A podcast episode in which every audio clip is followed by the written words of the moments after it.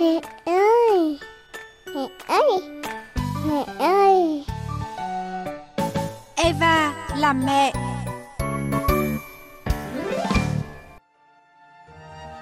Bố Tôm và mẹ Tép xin chào các mẹ.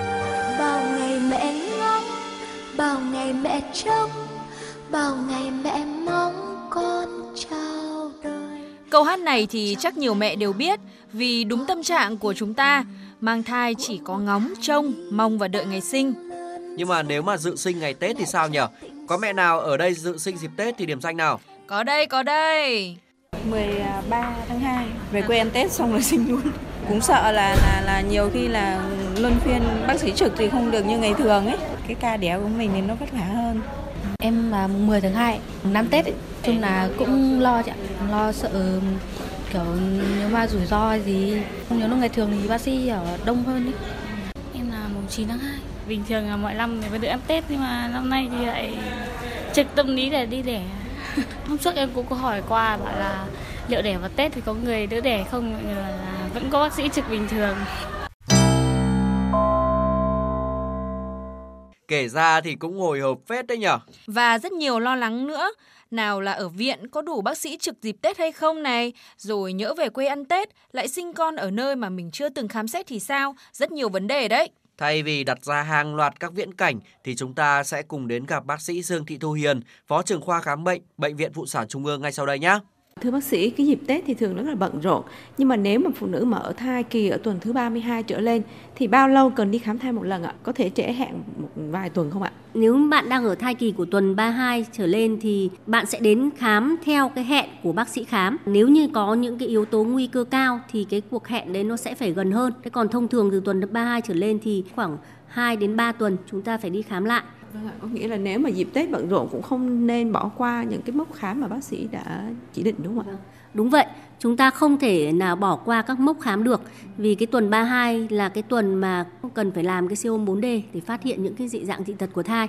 Ngoài ra thì đi khám thai cũng cần phải có đo huyết áp, thử xét nghiệm nước tiểu, chiều cao, tử cung, vòng bụng và cân nặng Ngoài ra thì những trường hợp mà bà mẹ có những cái bệnh lý về toàn thân thì còn phải thăm khám theo cái chuyên khoa ờ, của cái bệnh đó.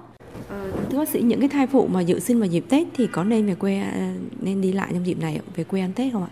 À, những bà bầu mà có thai dự kiến sinh trong dịp Tết nên hạn chế cái việc di chuyển nếu mà là quá xa. Bởi vì ờ, trong những trường hợp mà mình ờ, về quê ăn Tết, nếu như mà chuyển dạ ở trên đường đi thì um, cái việc ờ, cấp cứu cho bệnh nhân thì có thể nó cũng sẽ gây nên những nhiều cái khó khăn.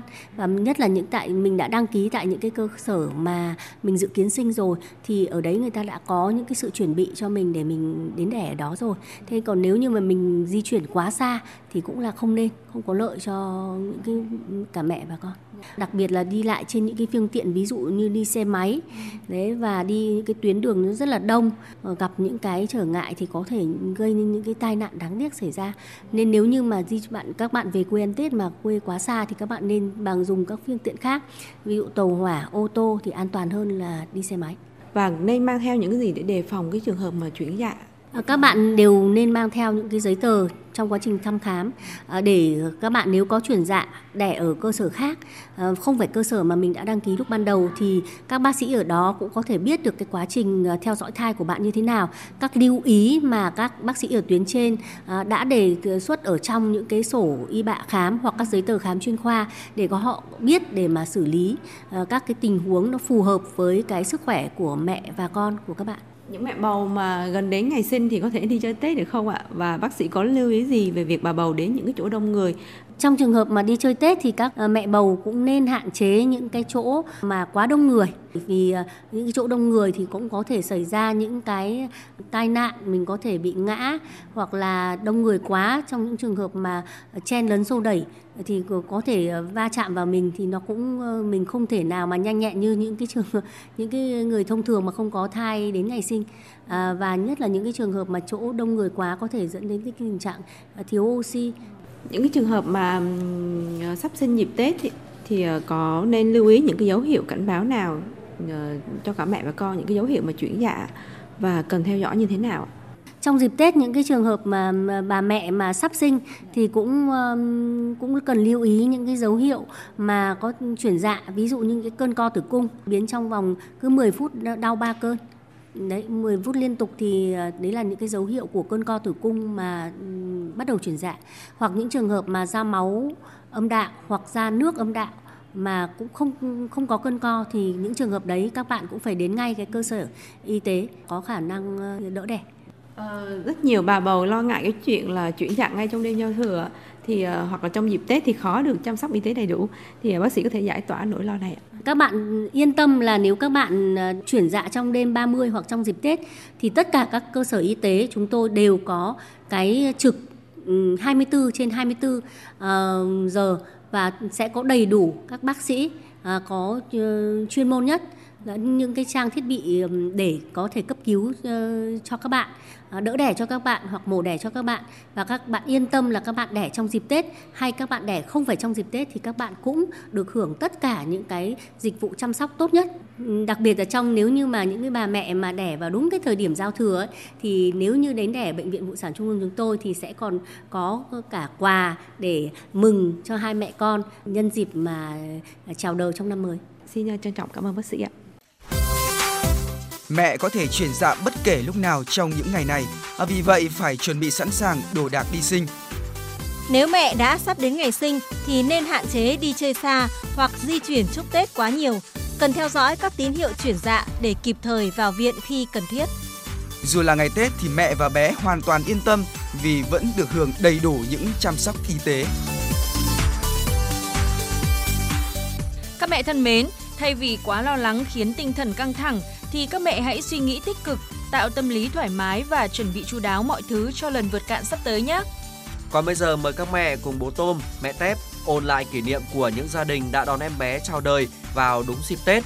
Ngày em bé chào đời luôn luôn là kỷ niệm khó quên, nhưng nếu em bé đòi ra vào đúng dịp Tết thì kỷ niệm đó có lẽ càng sâu sắc hơn đấy.